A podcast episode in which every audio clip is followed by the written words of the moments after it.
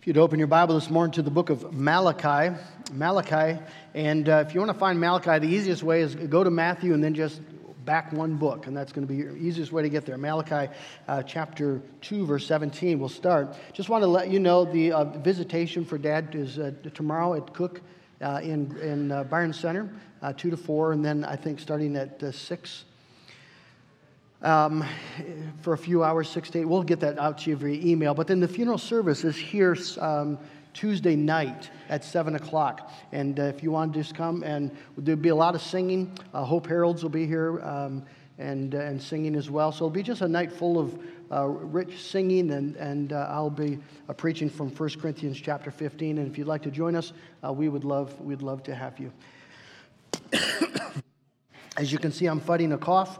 And so um, just pray for your patience as we, um, as we open God's Word this morning. Let's go to Malachi chapter uh, 2. I'm looking uh, this morning, we're looking at the doctrine of immutability, which is the doctrine of uh, God's unchanging nature. And so I'm going to ask you to keep your Bible open because we're going to be looking at several different texts this morning as we uh, begin our new year, reflecting on uh, this wonderful truth, a truth that uh, I found to be very comforting that in spite of all that changes around us, God does not change.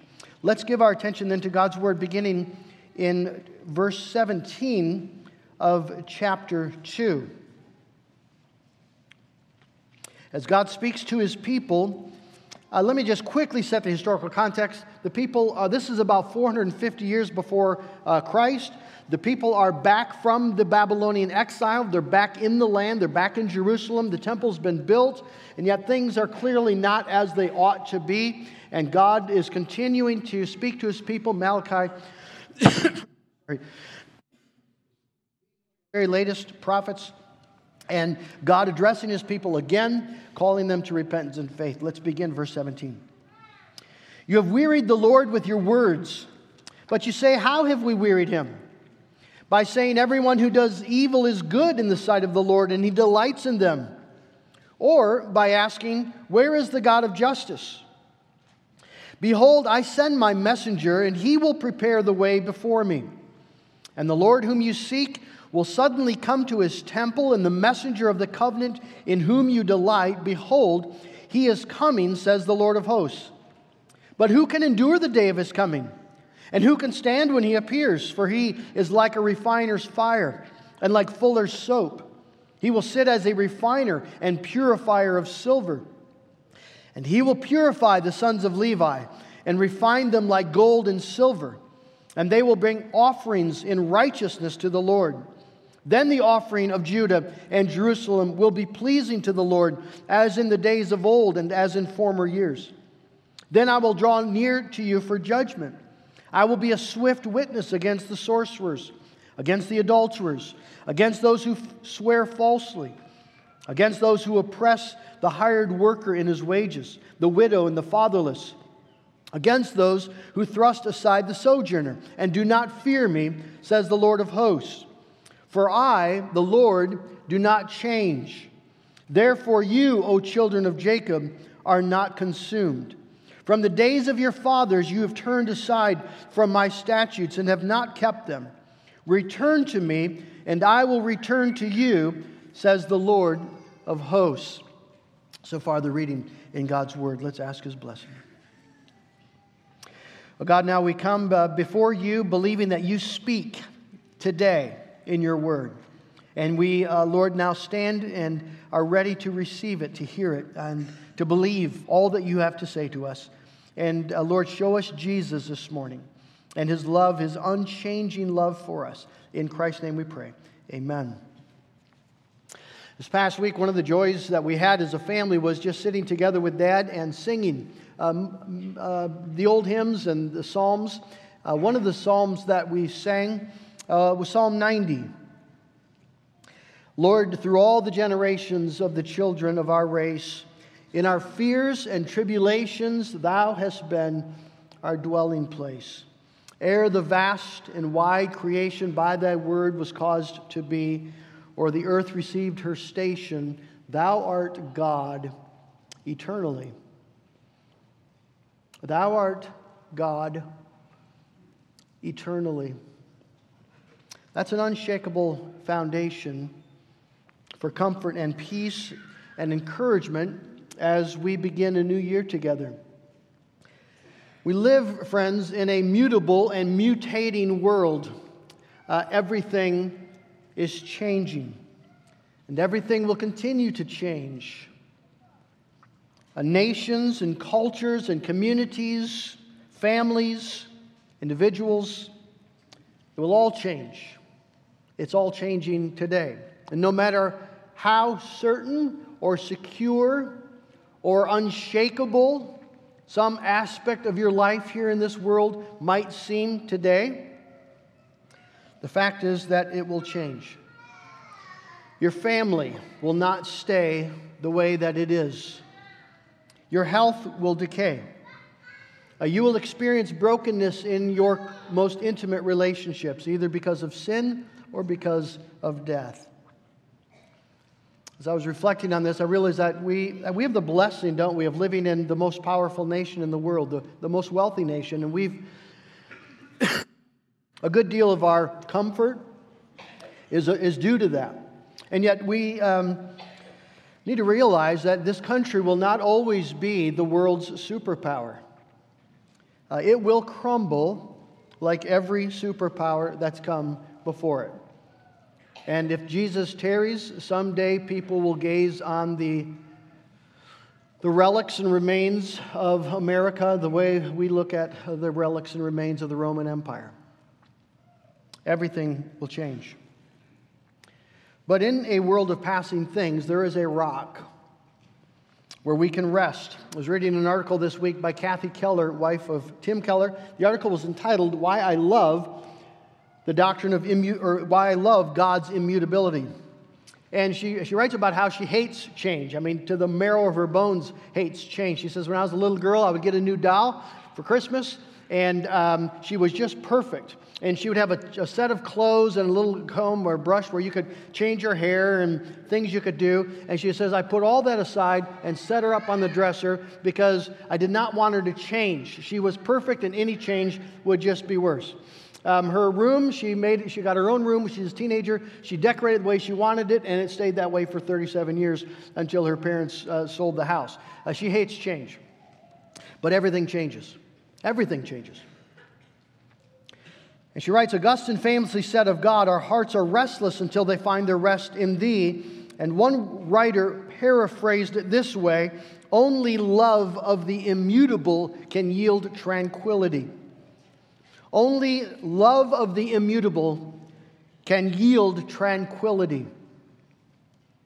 And this morning we're going to then look at the immutable reality of God. Uh, God is immutable, unchanging in his being, he is immutable in his purposes, and he is immutable in his Son. Those will be our three points. First, God is immutable in his being. As God says here in Malachi, I, the Lord, do not change. I, the Lord, do not change. If you have an ESV Bible, you'll notice that the, the word Lord is in small caps, and uh, that's to show that this is the covenant name of God. This is uh, the name Yahweh. Uh, if you have the Old King James, it'd be Jehovah. Uh, it's the name that God gave to Moses in Exodus chapter 3. If you have your Bible, you just turn with me to Exodus chapter 3, as God is calling Moses um, to lead the Israelites out of Egypt. And Moses uh, has a question for, for Lord, the Lord. Moses obviously um, does not trust himself, that's wise. But he doesn't think the Israelites are going to be willing to follow him.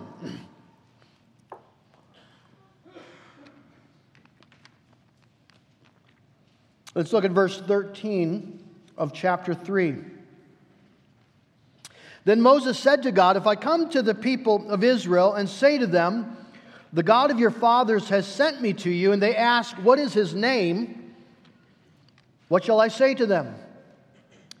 And God said to Moses, I am who I am. And he said, Say this to the people of Israel I am has sent me to you. Uh, that is a magnificent name. I am. Any questions? God takes the word for being eternal, unchangeable, immutable. I am who I am. And he will eternally be I am who I am. He cannot and does not change. For God to change for the better would mean that at some point he had been less than most perfectly glorious. For him to change to the worse, of course, would mean that he would cease to be God. He does not change in any remotest way. There's no shadow cast by turning. And you might say, well, there's places in the Bible where it says that God changed his mind. Well, we can talk about that. Uh, but God in his being and in his purposes does not change. We'll, we'll see that. Go to uh, Psalm 102. Psalm 102, where here marvels in this unchanging nature of God. And he does so, if you uh, notice when you get there, in, the, in my Bible, up in the heading, it says, A prayer of one afflicted when he is faint and pours out his complaint before the Lord. This is a, written by someone who, uh, a saint who is suffering, who's afflicted, who's weak. And he reminds in this psalm, he reminds God of his weakness and, and cries out for help, but he, but he also reminds himself of the greatness of God. If you look at verse 11 and 12, it really has that contrast. My days are like an evening shadow, I wither away like grass. That's true. But you, O Lord, are enthroned forever. You are remembered throughout all generations. God does not wither away like grass. Move down to verse 25. This is how the psalm ends. Of old you laid the foundations of the earth, and the heavens are the work of your hands. They will perish, but you will remain. They will all wear out like a garment. You will change them like a robe, and they will pass away. But you are the same, and your years have no end. The children of your servants shall dwell secure, their offspring shall be established before you. God does not change. In the midst of all the decay that we see in our own lives and we see in the world around us, God stands immovable, unshakable. Uh, that's one of the reasons why uh, one of the words that uh, you'll find in Scripture referring to God is rock. God is a rock. So when Hannah, this, this uh, poor uh, woman who has no children, cries out to the Lord and uh, he gives her a child, uh, we read her song in 1 uh, Samuel 2, verse 2. and she says, There is no rock like our God. God has been faithful. In 2 Samuel 22 32, David says, For who is God but the Lord? And who is a rock except our God? God himself says in Isaiah 26, Trust in the Lord forever, for um, the Lord God is an everlasting rock.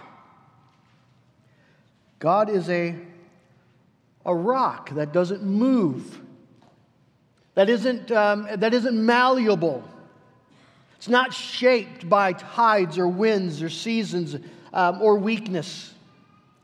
He stands. And that's a sure foundation that we can stand on in the midst of, of rapid and radical changes. In a world full of uncertainty, God abides. He's immutable in all of his attributes. His power will always be omnipotent power. In every moment of your life, it'll be omnipotent power. His wisdom is always infinite, perfect. His knowledge is always omniscient, knows all things. His love will always be steadfast.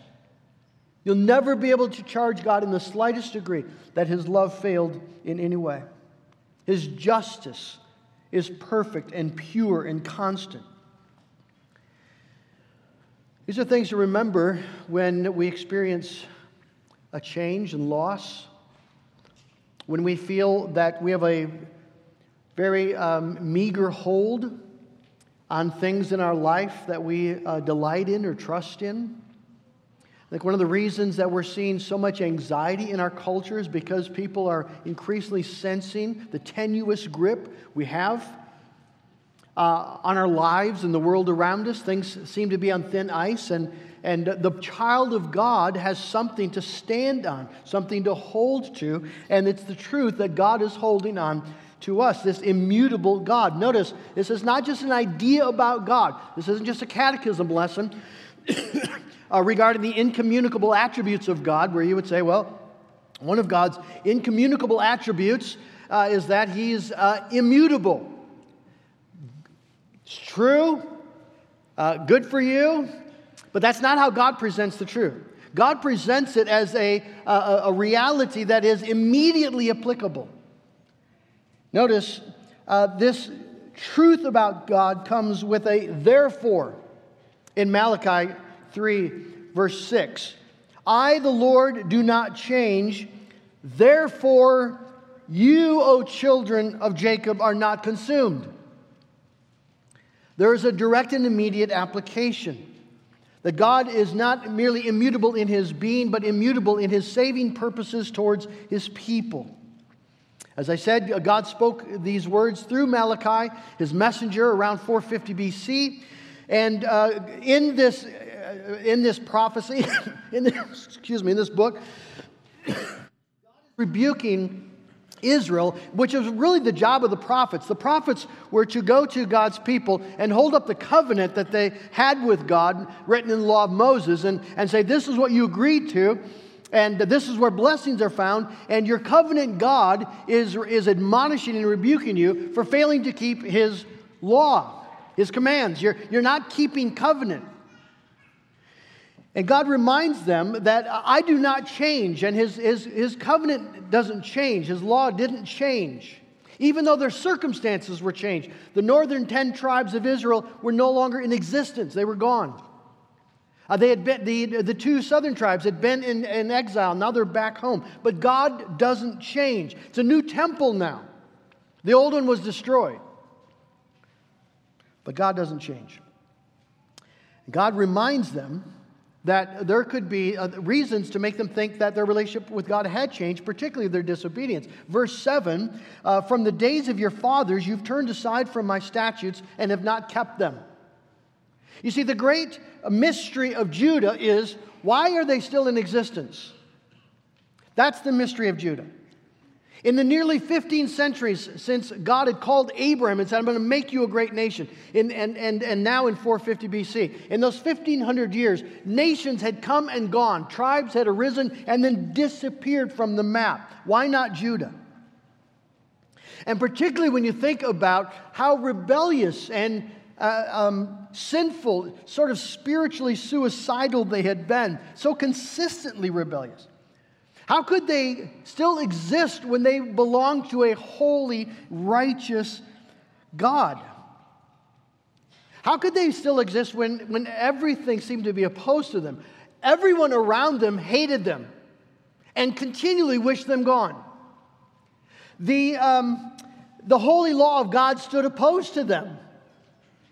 It would have been perfectly just for God to have destroyed them.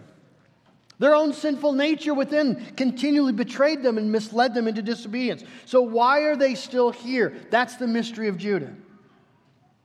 Why didn't they disappear like the northern 10 tribes? Why are they back from exile when it would have been perfectly normal for them to just, just sort of fade away? And yet, Cyrus, a pagan king, pays for their way back and rebuilds the city. It doesn't make sense. Why are they here? Well, they're here, God says, because I, the Lord, do not change. I, the Lord, do not change. God had purposed uh, that Jacob, that Judah would be his people, and that through them a Messiah would come. And when God purposes, his purposes don't change. Uh, Psalm 33, verse 11 The counsel of the Lord stands forever, the plans of his heart to all generation, all generations. That's why they're not consumed. And, and even in the, in the context of this rebuke, if you notice, there was, a, there was an assurance of grace. In verse 1 of chapter 3, God says, Behold, I send my messenger, and he will prepare the way before me. Jesus quotes that text, pointing to John the Baptist, the messenger that God had promised, and God, being faithful to his promise, had sent the messenger to prepare the way of the Lord. Even when Israel and when Jacob is stuck in its sin, grace is present and salvation is on the way. It's a wonderful encouragement, friends, to us. Charles Simeon, an old Puritan, says this The Israelites, in this respect, were types of us. They were a stiff necked people that deserved on 10,000 occasions to be destroyed utterly. If left to themselves or their enemies, they would have been consumed. But God spared and preserved them for his word's sake. He had made a promise to Abraham that in his seed all the nations of the world should be blessed. I, the Lord, do not change. Therefore, you, O children of Jacob, are not consumed. Why does the church still exist? Why are we here? For 2,000 years, we've been the object of the devil's fury. We've been uh, scorned by the world, persecuted, and even increasingly today. We've been continually subject to the weakness and sinfulness of members, even the best members. There's no reason the Church of Jesus Christ should still be here. But we're here because the purposes of God are immutable. Why are you still a Christian? There were many, many occasions in 2019 where the devil could have had you, where the weakness within you could have betrayed you and led you to throw away your faith. Why, why didn't it happen? Every enemy you have, the world, the flesh, and the devil, are all stronger than you. So why are you still looking to the Lord? Why do you still trust in the Lord? And the ultimate answer is because God's calling and election is irrevocable. God's saving purpose in Jesus Christ is immutable.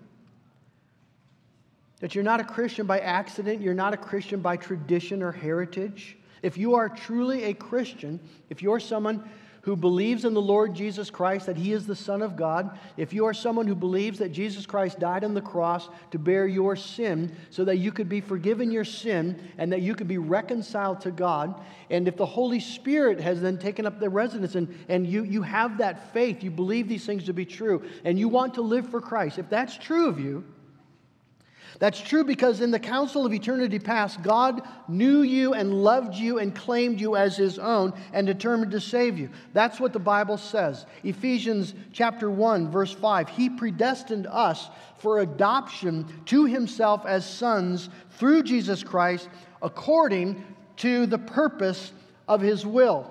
It's what he determined to do. Verse 11, the same, that we have been predestined according to the purpose of him who works all things according to the counsel of his will.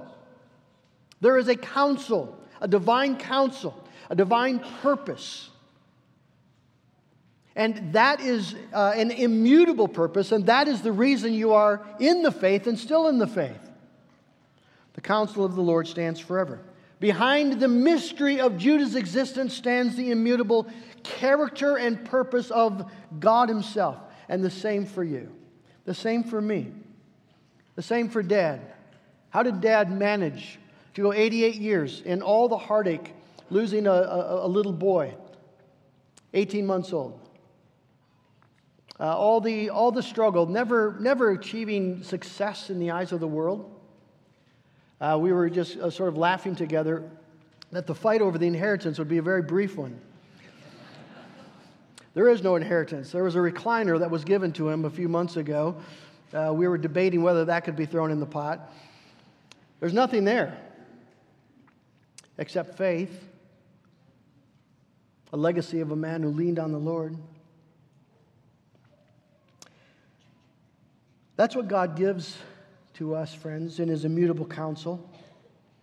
And every sinner who comes to Jesus Christ can know that the soul that on Jesus has leaned for repose, I will not, I will not desert to his foes. That soul, though all hell should endeavor to shake, God says, I will never, never, never forsake. Thirdly, God is immutable in his Son. What I love about the immutable nature of God is it's not a cold doctrine. It's meant for our assurance, and it's revealed in a person. I'd like you to turn, if you would, to Hebrews chapter 13. Hebrews chapter 13, a letter written to struggling Christians, people who are being persecuted, uh, their homes are being confiscated, their possessions, uh, they're, they're, they're dying for the faith, and, and it's hard. And here, as the writer closes out this magnificent book, chapter 13, he reminds us of how we can live because God is immutable. I'd like to begin at verse 5. Keep your life free from love of money and be content with what you have, for he has said, I will never leave you nor forsake you. So we can confidently say, The Lord is my helper. I will not fear. What can man do to me? Remember your leaders who spoke to you the word of God. Reconsider the outcome of their way of life and imitate their faith.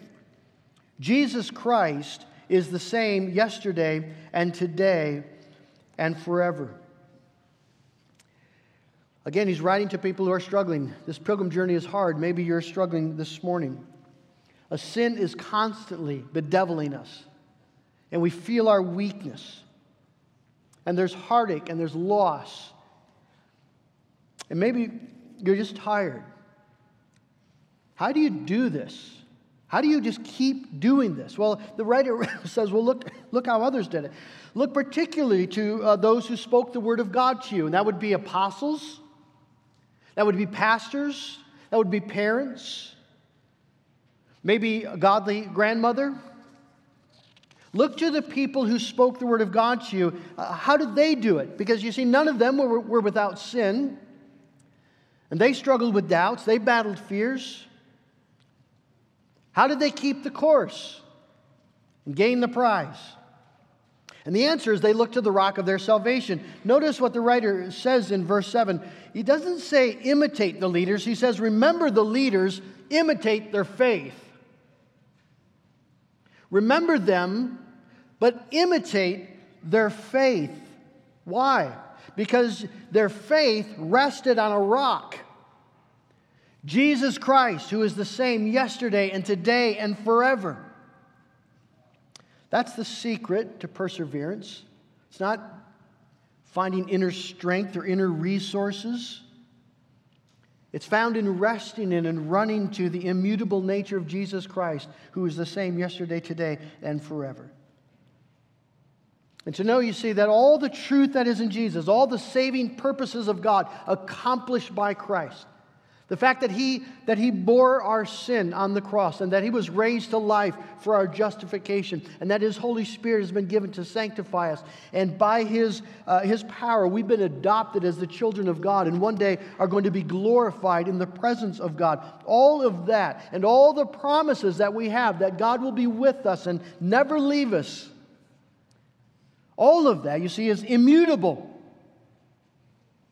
It is utterly unchanging. You can roll up this earth and throw it away, and, and the, the mountains that you see will dissolve, and uh, the sea will be no more, and the sky will be rendered. It's all going to change, but this will never change. The Lord God is the same.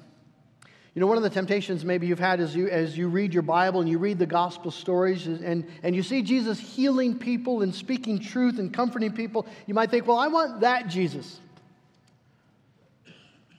Well, friends, the truth is we, we have that Jesus. He hasn't changed.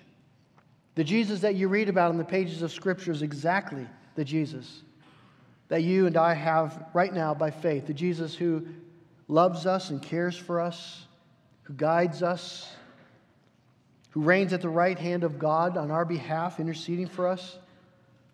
Isn't it wonderful to know that the Jesus who died on the cross next to and for a thief, and the Jesus who died so that Peter, who denied him, could be restored, and Paul, who persecuted him, could be converted and made useful, that that Jesus is the very same Jesus who's able to save you and me and to the uttermost. The Jesus who walked out of that tomb victorious over death that Jesus is the Jesus who uh, comforts us, right, when, when our loved ones die. Jesus who uh, promised he's coming back on the clouds of heaven. Uh, that Jesus is the Jesus we're going to see when he does. Jesus is the same yesterday and today and forever. He never changes. And that's a great comfort. As we live in a changing world, as we walk our own pilgrim journey, as we look at our kids and our grandkids, Jesus doesn't change. The Jesus who safely brought my dad home, I look to my little grandkids. He'll be sufficient for my grandkids. He's able to lead them home and their children through the generations because Jesus doesn't change. Sam Storms wrote this What all this means, very simply, is that God is utterly dependable. Our trust in, in him is therefore confident trust, for we know that he will not, indeed cannot change. His purposes are unfailing, his promises unassailable. It is because the God who promised us eternal life is immutable that we may rest assured that nothing, not trouble or hardship or persecution or famine or nakedness or danger or sword, shall separate us from the love of Christ. It is because Jesus Christ is the same yesterday, today, and forever that neither angels nor demons, neither the present nor the future, not even powers, height, depth, nor anything else in all creation will be able to separate us from the love of God that is in Christ Jesus our Lord. In a world where everything changes and everything falls apart, we can rest in a God who does not change. As the hymn writer Henry Lyte so eloquently wrote, Swift to its close ebbs out life's little day. Earth's joys grow dim, its glories pass away. Change and decay in all around I see. O thou who changest not, abide with me. Uh, friends, he does, and he will forever, because the Lord does not change. Amen. O unchangeable, immutable God, you are the rock of our salvation. You're a rock of refuge, a place where we can hide, a place where we can stand,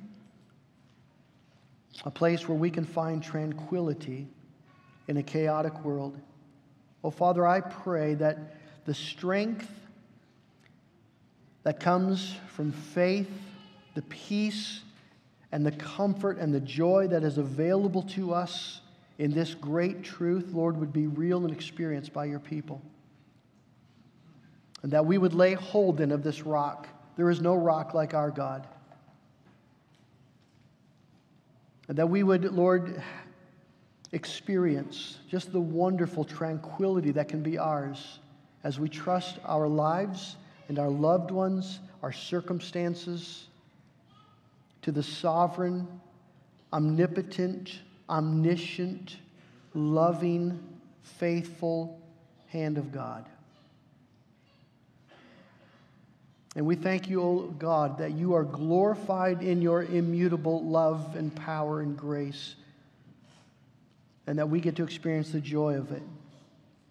And so we pray, O God, who change us not, abide with us. And may we rest in you. In Jesus' name we pray. Amen. Let's stand together and sing that hymn, number 402 Abide with Me.